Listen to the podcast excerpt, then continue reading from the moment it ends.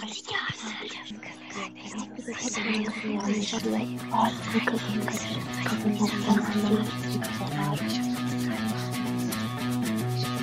ne kaynatıyorsunuz cadılar? Kaynayan kazana hoş geldiniz.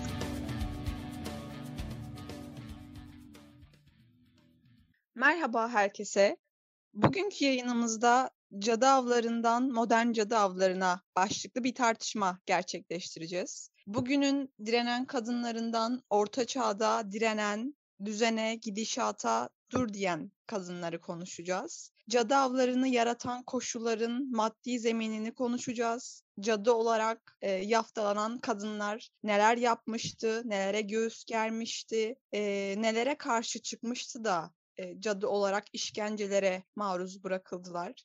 Kadın oldukları için pek çok tahakküm aracının altında bırakıldılar ve cadı olarak katledildi, katledildiler ve çeşitli işkencelere maruz bırakıldılar. Bunların maddi zeminini, nedenlerini ve tarihsel süreç içerisindeki sonuçlarını hep birlikte konuşacağız. Cadı denildiğinde aklımıza gelen ilk şeyin çocukken izlediğimiz çizgi filmlerdeki karakterler, filmlerdeki karakterler ya da her gün tatil yerlerinde, köylerde ya da İngiltere'nin özellikle cadı avlarıyla meşhur olan kasabalarına gittiğimizde satılan oyuncakların, hediyelik eşyaların vesaire bu tarz figürlerin içine yerleştirilmiş bir olgu olarak da karşımıza çıktığını görüyoruz. Ve aslında tam da bunun tersine çok uzun sü- süreçli bir tarihsel ve toplumsal sürecin bir parçası cadı avları. Ve bugünün toplumsal cinsiyet dediğimiz o toplumu cinslere ikili bir biçimde bölen sistemin kendisini kurguladığı, kurduğu bir yerden cadı üzerinden de inşa ettiği bir süreç bunun kendisi. Biz birazcık da böyle tarifliyoruz bunu. Özellikle Orta Çağ'dan e, tam da feodalizmin o kapitalizme geçiş sürecinde özellikle 300-400 yıllık bir süreç boyunca kadınların kadın olmaktan doğru ve cadı olarak yaftalanmasıyla birlikte öldürülmeleri, katledilmeleri ve bugün günümüzde hala e, bu tarz süreçlerin belli başlı coğrafyalarda kendini devam ettirdiği bir gerçeklikte bunun kendisi tam olarak. Özellikle Orta Çağ'dan biraz alacak olur, olursak bu sürecin kendisinde o dönemde cadı olarak yakılan kadınların kendisinin e, ebelik gibi, şifacılık gibi birçok farklı yönlerden toplumun o toplumsal hiyerarşinin kendisinin içinde önemli bir yerde konumlandırdığını görüyoruz bu kadınların ve neden cadı olarak yakıldıklarını da birazdan açarak tartışırız zaten. Ama cadı olarak yaftalanmadan önceki hayatlarına biraz göz gezdirecek olacaksak bu kadınlar toprak üzerinde yaşayan, tarımla uğraşan, dediğim gibi ebelik, şifacılık gibi e, o dönemde kadınlara özgü olan iş bölümlerinde kendilerini var eden ve buradan doğru toplum içinde de belli başlı saygınlıkları olan insanlardı. Ve kendi özel alanlarına, kendi mülkiyetlerine de sahip çıkan ve buradan doğru tam da hayatın içinde e, belli başlı dayanışmaları da kurarak hayatını yaşayan kadınlar olduklarını görebiliyoruz, gözlemleyebiliyoruz aynı zamanda. Ve bu kadınların kendisi doğrudan kendi bedenleri üzerinde tasarruf yeteneğine sahip olan kadınlardı. Buranın kendisi önemli. Çünkü bugün patriarka diye tanımladığımız şeyin kendisi tam olarak kadınların üzerinde bedensel bir hakimiyet kuran bir gerçeklik ve tam da o dönemde cadı olarak yakılan kadınların ne tesadüf ki tırnak içinde kendi bedenleri üzerinde tasarruf sahibi olan kadınlar olduğunu da görebiliyoruz ve gözlemleyebiliyoruz. Bir şeyden daha bahsedebiliriz aslında. Yani cadılık ve cadı avları dediğimiz süreç aynı zamanda kadınların tarihinde, bizlerin tarihinde çok önemli bir e, yere denk düşüyor. Yani bu yere denk düşme noktasını e, birçok noktadan ele alabiliriz, e, birçok zeminden tartışabiliriz ama aynı zamanda çok da uzun, çok da derinlikli bir tartışma olur. Yani hem patriarkanın hem de kapitalizmin yani zaten özel olarak kapitalizme geçiş süreciyle tartışılmaya başlanan, ortaya çıkmaya başlanan bir süreç ama aynı zamanda patriarkanın da derinleştiği, kadınların üzerindeki baskının arttığı da bir dönem. Yani bunların hiçbirini tam olarak birbirinden ayıramaz, birbirinden ayrı ayrı da tartışamayız. Bir de belki şöyle bir şeyden bahsetmek gerekiyor. Az önce lafı geçti. Şimdi bu kadınlar cadı olarak adlandırılıyorlar. Bu kadınlar cadı olarak işkencelere maruz kalıyorlar, katlediliyorlar. Peki ama bu kadınlar neden buna maruz kaldılar? Yani ilk olarak belki şunu söyleyebiliriz. Zaten 1450 1450'lerden 1650'lere kadar yani o kapitalizme geçiş süreci olarak tarif ettiğimiz süreç zaten çok kanlı bir süreç. Yani tamamen hatta o dönemin kanla yazıldığı, kapitalizme kanla geçildiği de bir süreç aynı zamanda. Tam olarak buranın karşısında olmasa bile yani o dönem içerisinde kadınların kendi hayatlarını e, idame ettirmeye çalıştıkları, e, kendi toplumsallaşma süreçlerini yarattıkları bir dönem var. E, yani ortak iş bölümlerinin, yani ortak işlerin yapıldığı, kadınların o kendi işbirliğiyle yaptıkları işlerde yani ortaklaşa yaptıkları işlerde bir e, toplumsal alan, kendilerine toplumsal alan yarattıkları bir e, süreç var. Kapitalizme geçiş süreciyle birlikte aslında bu toplumsal alanların da yine musafirlik süreçlerinin sonlarıyla da birlikte çitlemelerle aslında kapatıldığı, bölündüğü, kadınların kadınlara ait olan toplumsal alanlarının ellerinden alındığını da görüyoruz. Yani bu bu bu durumda tartışabileceğimiz noktalardan bir tanesi. Diğer nokta belki şu olabilir. Yani kadınların yaptıkları işlerden, o toplum içerisinde yer aldıkları pozisyonlardan bahsettik. Bu pozisyonlar daha çok kendi ayakları üzerinde durabilen kadınlardı. Yani kendi ayakları üzerinde durabilen kadınların hedef alındığı, işte evli olmayan, dul olan, şifacı olan, e, ebe olan kadınların bu nokta üzerinden yani bu suçlama üzerinden düşmanlaştırıldığı, şeytanlaştırıldığı, cadılaştırıldığı ve sonuç itibariyle katledilmesine yönelik bir dizi e, uygulamanın kendisini gösterdiğini görüyoruz aslında. E, yani evet bir de şimdi şöyle bir tarafı var. E, Dilan az önce bizim tarihimiz dedi. Bu bence çok önemli. Yani bugün cadı avlarının yani orayı anlamlandırmaya çalışırken e, belki bundan işte 50 sene 100 sene önce baktığımızda e, çok sınırlı sayıda kaynak görebilirdik. Çünkü e, bir resmi tarih yazını vardı ve o resmi tarih yazınında cadı avları gelmiş geçmiş münferit bir olay olarak tarif ediliyordu. Ama hayır işte e, bu alanda yani tarih alanında kadın çalışmaları yapan kadınların da bu alana dahil olmasıyla birlikte bu cadı avları meselesi e, aydınlatılmış oldu aslında. Öyle tarih yazınında anlatıldığı gibi bir münferit olay değildi. Tam tersine o dönemde kilisenin bir muradıydı. Kurulmak istenen feodalizmin kalıntıları üzerine kurulmak istenen kapitalizmin bir muradıydı e, buraları öncelikle yani anlam anlamanın e, önemli olduğunu düşünüyorum. Aynı zamanda yani cadı avlarının ya, içinden geçtiği o e, orta çağın maddi e, nesnel e, yaşamı arkadaşlar da biraz önce e, bahsettiler. Yani bir tarafta köylülerin, serflerin, e, lordlar ve toprak ağları için çalıştığı o mahsulü e, mahsulün çoğunu toprak ağlarına e, ya da lordlara verdiği, bunun bir kısmını da kendileri için aldığı bir e, toplumsal yaşam vardı. Ama bu e, üretimi yani baktığımızda şu yok muydu? E, cadavların yaşandığı dönemde erkek egemenliği tabii ki vardı. Ama yani bu ortak üretim e, günlük geçimlik ihtiyaçlar için tüm ebeveynlerle birlikte yapılıyordu. Yani kadın erkek hep birlikte yapılıyordu bu üretim. Bir tarafta da tabii ki e, kilise yöneticilerinin, aristokratların, e, diğer tarafta tüccarların ve zanaatkarların olduğu bir toplumsal yapı. E ama tabii ki yani feodal iktidarın baskıları çokça fazlaydı. Bu da e, nihayetinde şunlara yol açtı. Orta çağda çok fazla köylü isyanı, çok fazla köylü savaşları yaşandı ve köylü savaşlarının en başında da kadınlar vardı. Hatta şey bilirsiniz bu lordlara, toprak ağlara ait olan arazilerin dışında bir de tüm köylüye ait olan araziler vardı, meralar vardı. E, bu meraların kapitalizme geçiş döneminde çitlenmesiyle birlikte çok büyük köylü ayaklanmaları yaşandı. Hatta e, yine kadınlar en ön saflardaydı. Şu söylenilir, e, kadınların kendilerini çitlere bağladığı e, gibi e, şeyler de vardır e, kaynaklarda, yazılar da vardır. Bunun önemli olduğunu düşünüyorum. Diğer taraftan şöyle e, bir durum da var. Yani o e, cadılık denen şey yani düzenle karşı çıkmanın e, işte gidişata karşı çıkan bir kadın kişiliğini tanımlıyordu. O yüzden de durdurmak istediler. O yüzden de önünü kesmek istediler.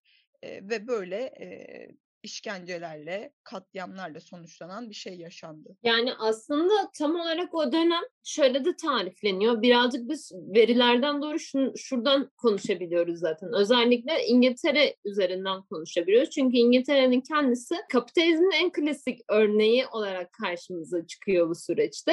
Yani genel verilerin çoğunluğu da İngiltere üzerinden tanımlanmış ve araştırılmış. Tabii ki İngiltere dışında Avrupa bazında da çok fazla veri elimizde var buna dair. Yani cadı avlarına dair, kadınların buradan doğru öldürülmesine dair ve tam da o 200-300 yıllık süreç diye tariflediğimiz süreç tam olarak feodal bir e, mülkiyet ilişkisinin çözümlendiği artık toplumsal ilişkinin ilişkiyi feodal ilişkilerin belirlemediği ve buradan doğru da birazcık toplumsal hareketlerin ciddi anlamda boyut kazandığı bir süreç burası. Tam da o süreç içerisinde zaten kapitalizm dediğimiz sistemin kendisi birazcık da bu çözülen feodal ilişkilerin üzerine konup bu büyük kitleme hareketleri gibi dediğimiz özel alanların yani özel alanların toplumsal alanların üzerinde bir hakimiyet ve hegemonya kurma süreci içerisinde gözlemlenebiliyor. Bu e, heretik hareketler diye de adlandırılan o toplumsal çözülmelerde de özellikle şunun kendisi çok büyük bir vurgu yapılarak tarih kitaplarının içinde ve feminist söylemin içinde de yer alıyor. Kadınların özellikle o dönemde cinsel tahakküm üzerinden kilisenin e, ya da kilise gibi iktidar güçlerinin kurduğu yasaları e, reddeden ve buradan doğru da kendi ilişki biçimlerini kurarak, inşa ederek aslında o toplumsal hareketliliği de bir yerden alıp bir yere sıçratan ve taşıyan bir dönüşüm içinde bir özgürlük arayışı olarak da tarifleyebiliyoruz. Ama işte tam da bu dönemde cadı avları adı altında belki binlerce belki milyonlarca kadının çok da o dönemde sadece kadınlar üzerinde kullanılan işkence aletleriyle çok kanlı bir şekilde öldürüldüğünü biliyoruz. Marx mesela şunu söylüyordu tam olarak bu ilkel, ilksel birikim dediği kısımda. E, o dönemde ne olursa olsun e, yani hiçbir şekilde e, iyi bir süreç olmamıştır ve kendisi tamamen kanlı bir süreçtir bunun kendisi ne olarak tariflenirse tariflensin. Bunun dışına çıkabilecek bir süreç değildi.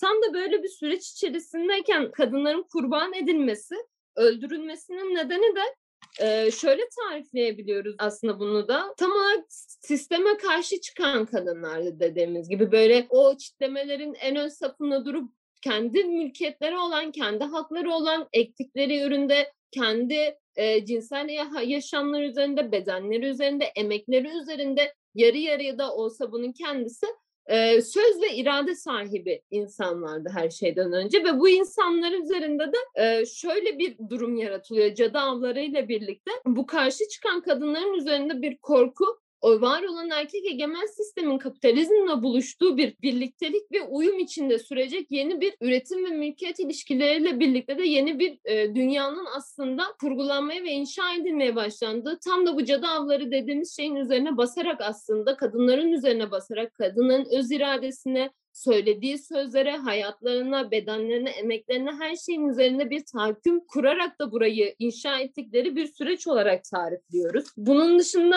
belki biraz arkadaşlara söz verebilirim buradan doğru ve belki şunu eklemem gerekiyor. Özellikle o dönemde kadınların çoğunluğu büyücü, işte cadı vesaire vesaire gibi söylemlerle doğa düşmanı ilan ediliyorlar. Yani işte nasıl diyeyim işte domuz, inek ya da at gibi böyle canlıların, hayvanların öldürülmesi gibi şeylerle suçlanılarak doğrudan doğa düşmanı da ilan ediliyorlar ki bugün belki bir yerde o ekolojik feminist mücadelenin içinde de hala o kırıntıların yani insanların bilinçlerinde bu doğa düşmanı olan kadın kırıntılarının da bir yerde boşa düşeceği bir mücadele biçimi olarak da tarifleyebiliyoruz. O dönem içerisinde bir yanıyla elbette ki kadınların duruşu itibariyle, mücadelesi itibariyle bu saldırıların ve avların var olduğunu söyleyebiliriz. Ama diğer yandan şunu da ortaya koymak gerekiyor ki e, o dönem aynı zamanda çok ciddi bir kadın düşmanlığının tohumları ekiliyor. Nasıl ekiliyor? Yani şöyle ekiliyor. Ya buraya dair aslında onlarca örnek verebiliriz. E, onlarca e, noktaya değinebiliriz ama böyle belli başlı birkaç şeyi öne çıkarmak gerekirse o dönem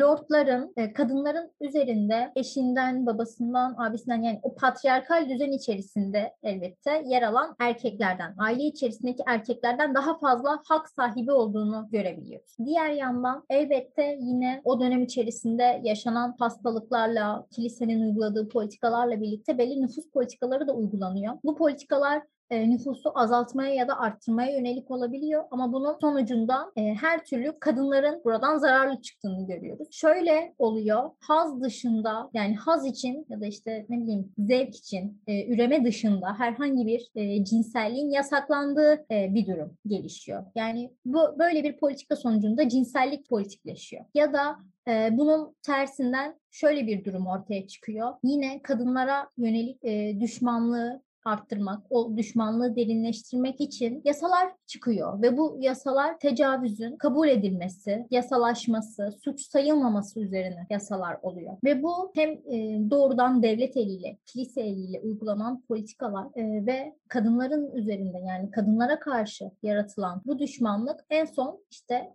en son raddede bu kadınların sürekli şiddet görmesine, sürekli e, tecavüze uğramasına, sürekli e, işkencelere maruz kalmasına ve yakılarak e, katledilmesine kadar varıyor ki yakılarak katledilmeye varana kadar o dönem cadılara yani kadınlara uygulanan çok ciddi e, işkencelerin olduğunu da biliyoruz. Yani buraların hatta e, şu dönemde dahi müzeleştiğini, e, o işkence aletlerinin müzelerde sergilendiğini de görüyoruz. Yani bu Dilan'ın bahsettiği e, düşmanlaştırılan yani tohumların filizlenmesi e, önemli. Gerçekten çok fazla sayabiliriz.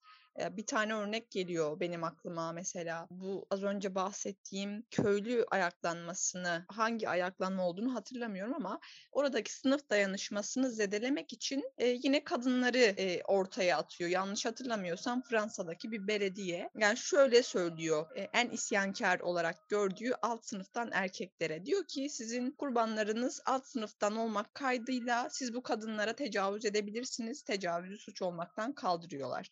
Bu birinci Birincisi yani bugün de biraz böyle ya aslında bugünkü iktidarda her bir sıkışmışlığında kadınları ortaya atıyor. Kadınlar üzerinden bir söylem üretiyor. Kadınlar üzerinden bir politika üretiyor ve o krizi, o içinde bulunduğu sıkışmışlığı bertaraf etmeye çalışıyor. O dönemde de yine bu aynı şekilde kadınların ya emekleri ya da bedenleri üzerinden yapılıyor. Bir diğeri emekleri üzerinden yapılan düşmanlaştırmalardan bir tanesi. Zaten belki de kapitalizme geçiş sürecinde işte o sürecin en büyük baş başarılarından bir tanesi ev emeğinin kadınlar üzerinden sabitlenmesi. Kadınlar e, ev emeği üzerinden e, bunun doğal bir görüngüsü olarak sabitleştiriliyorlar ve bu ev emeği de itibarsızlaştırılıyor. Aynı zamanda doğum kontrol yöntemlerini biliyor cadılar cadılar çocuk düşürebiliyor ama aynı zamanda bir ekonomik kriz hali var ve nüfus üretiminin devam etmesi gerekiyor. Bu noktada cadılar bir tehlike unsuru. Öyleyse cadılar öldürülmeli denilip doğum kontrol yöntemlerini bilen cadılar bu sebeple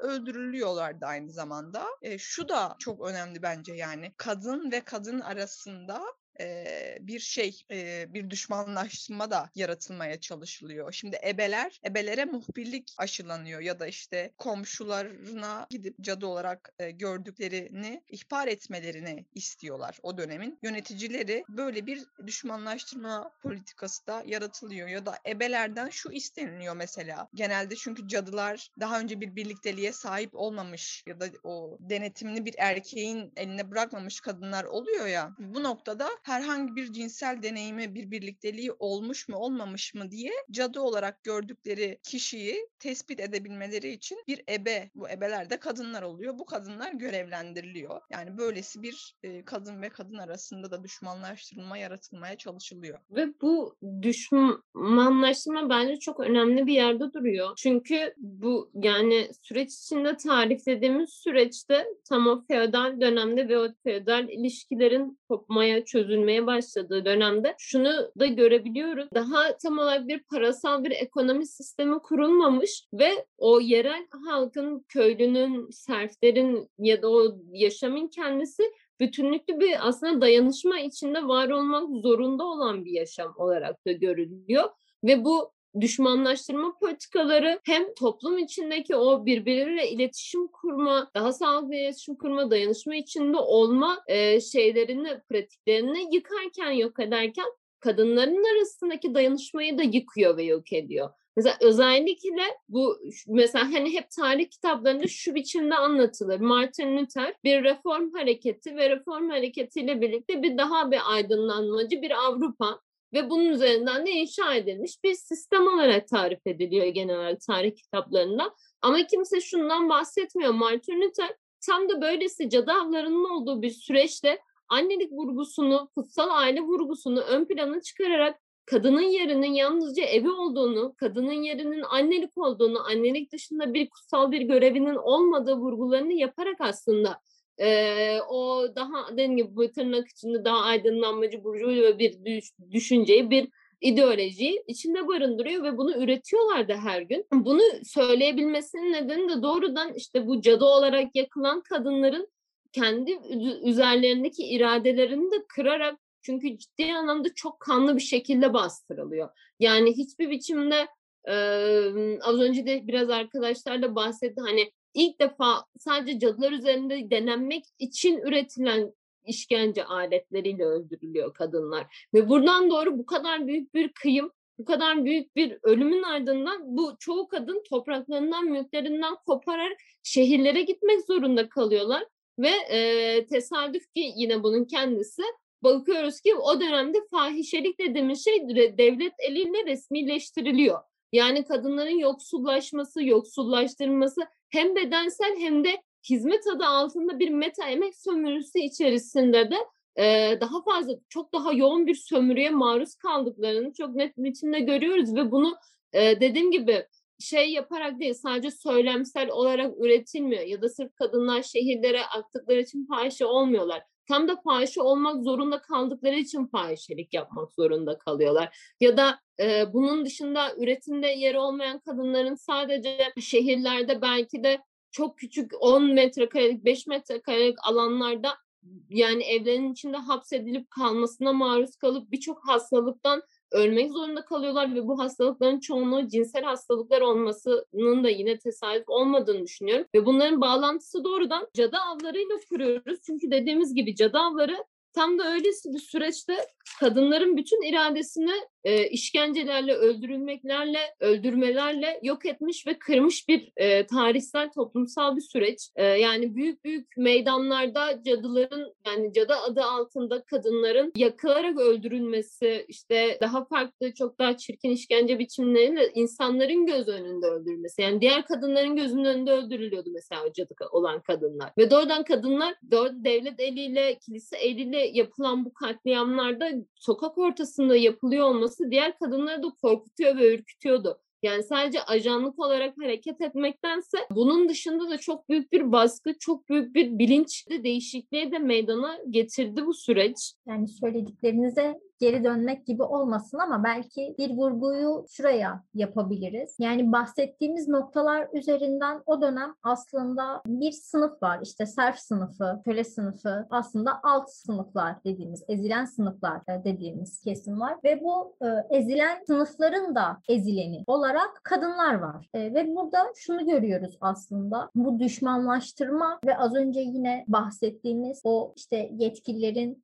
kadınlara tecavüz edebilirsiniz. Kendi sınıfınızın işte kadınlarına ya da kendinizin altında, alt sınıfındaki kadınlara tecavüz edebilirsiniz demesi aynı zamanda şöyle bir şeye de denk düşüyor. Yani o dönem köylü ayaklanmalarından, e, toplumsal ayaklanma, ayaklanmalardan da bahsediyor. Ve bu düşmanlaştırma bu ayaklanmayı da kıran bir şeye dönüşüyor. Bu ayaklanmaları da bölen bir şeye dönüşüyor. Yani mesela hala vardır ya kadınlar, kadın mücadelesi mücadeleyi bölüyor diyenler. Aslında tam tersinden kadın düşmanlığının bu mücadeleyi böldüğünü, e, toplumsal mücadelenin kendisini böldüğünü söylemek gerektiğini e, düşünüyorum ben. Kesinlikle yani bu çok e, önemli. Gerçekten e, sınıf dayanışmasını zedeleyen e, pek çok şeye e, kadınlar üzerinden başvuruyorlar.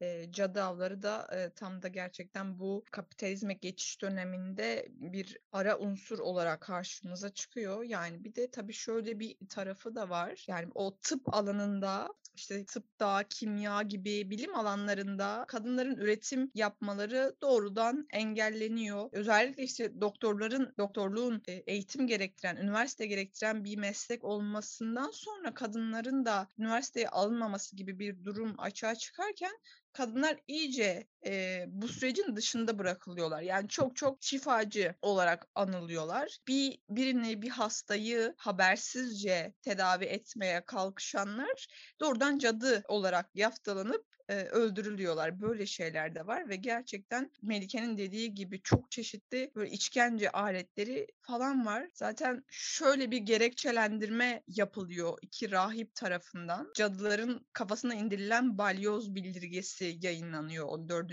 yüzyılda. O bildirgede şundan bahsediyor. E, kadınların daha zayıf olduğu hem bedenen hem, hem zihnen erkeklere göre daha zayıf olduğu ve e, sahip olamadıkları o iktidar alanından kaynaklı kim ve öfkeyle dolu oldukları. Bu yüzden şeytanın oyunlarına da daha çabuk kanabilecekleri gibi bir argüman sunuluyor. Yani baktığımızda işte bir yandan da e, ortak bazı özellikler var e, cadı olarak yaftalanan kadınların e, bir kere baş kaldırıyor bu kadınlar. Bir şeyleri kabul etmiyorlar. Bir şeylerden rahatsızlar.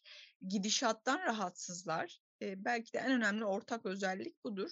Ama aynı zamanda yalnız yaşayan kadınlar oluyor genelde. Dul kadınlar oluyor ya da cinselliklerini herhangi bir erkeğin denetimine bırakmamış, e, daha önce cins, herhangi bir cinsellik kurmamış olan kadınlar oluyor genelde. Ya da işte öfkeli kadınlar, e, komşuları tarafından e, sürekli olay çıkaran e, olarak bilinen kadınlar. Bunlar da böyle genel e, bazı ortak özellikleri cadı olarak anılanların. Belki şurayı birazcık daha şey yapabilirim. Az önce Fatoş bahsetti ama özellikle bu işte şifacılık gibi e, bilgi ve pratik deneyimlerine sahip olan kadınların bu dönemde özellikle şeyden doğru 18. yüzyıldan itibaren daha böyle bilimin erkek egemen bir sistemin e, hegemonyası altına geçiş sürecini de burası oluşturuyor.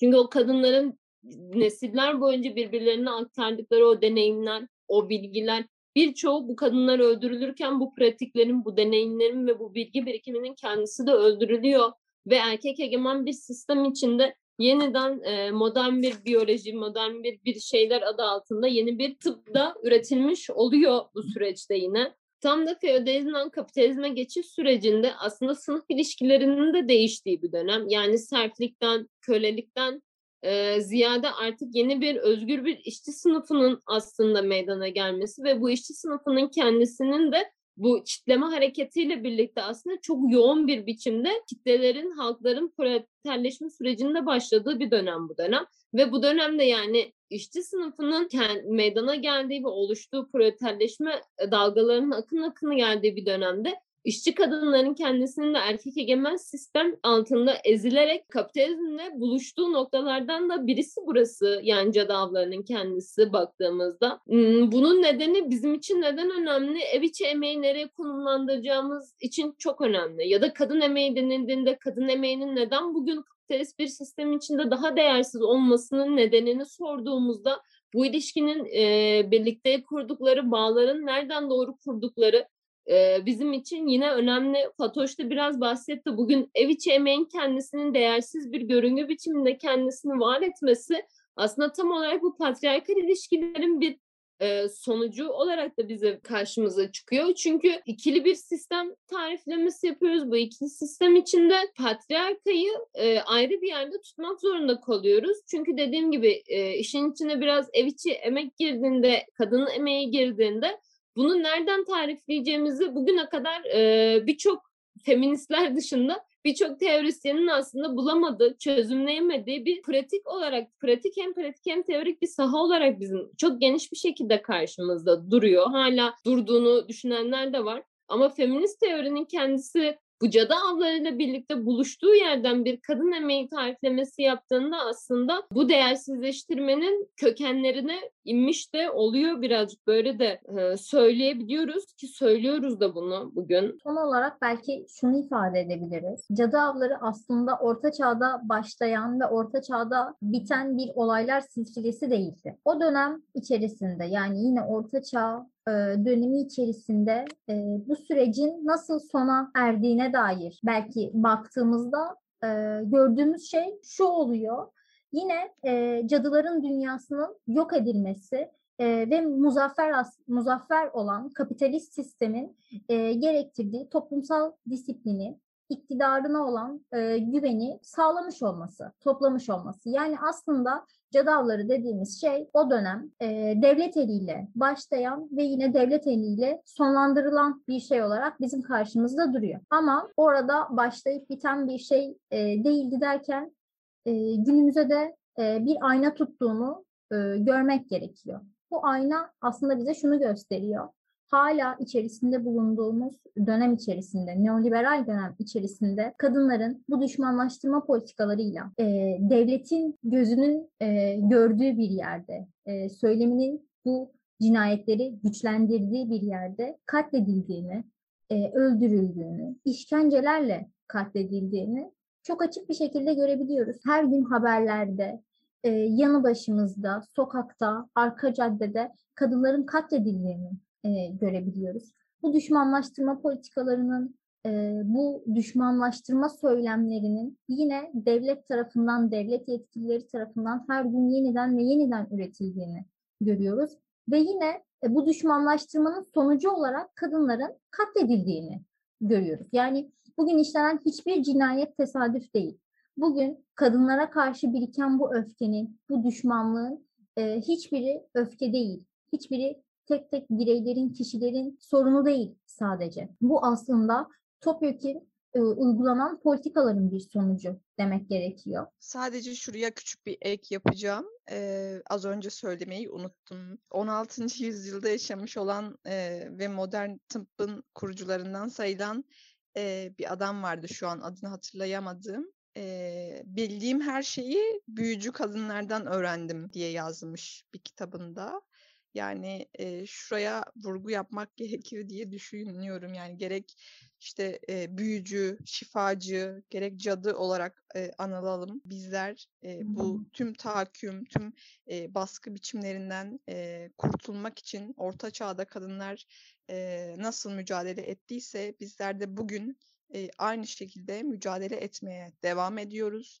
E, belki e, yakılarak e, işkencelerle katledilmiyoruz ama sokakta e, trans olduğumuz için e, katlediliyoruz. E, yaşamlarımıza dair karar e, almak istediğimiz için öldürülüyoruz, yargılanıyoruz. E, bunun biçimleri değişiyor elbette ki ama erkek egemen sistem farklı biçimler almış olsa da kadınlar üzerinden aynı sonuçları doğurmaya devam ediyor. Aynı etkileri göstermeye devam ediyor.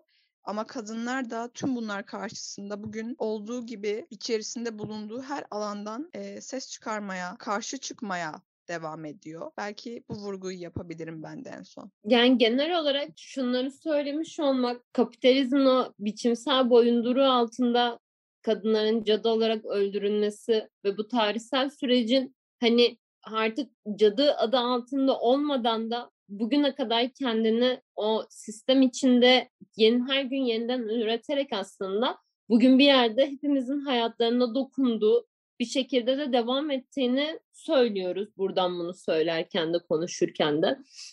Yani illa yani hatta bugün cadılıktan mesela bile kadınların şeytanlaştırıldığı, e, bekaretleri, cinsiyetleri, cinsel yönelimleri vesaire vesaire birçok şeyden doğru işte toplum içinden sürekli olarak soyutlanmalı, çalışılması, dışlanması ve bunun kendisini sadece söylemsel olarak değil e, ciddi anlamda e, cinsel istismar gibi, şiddet gibi ötekileştirmek gibi birçok farklı biçimlerde kendini her gün var ettiğini bugün tekrar söyleyebiliyoruz ve görebiliyoruz.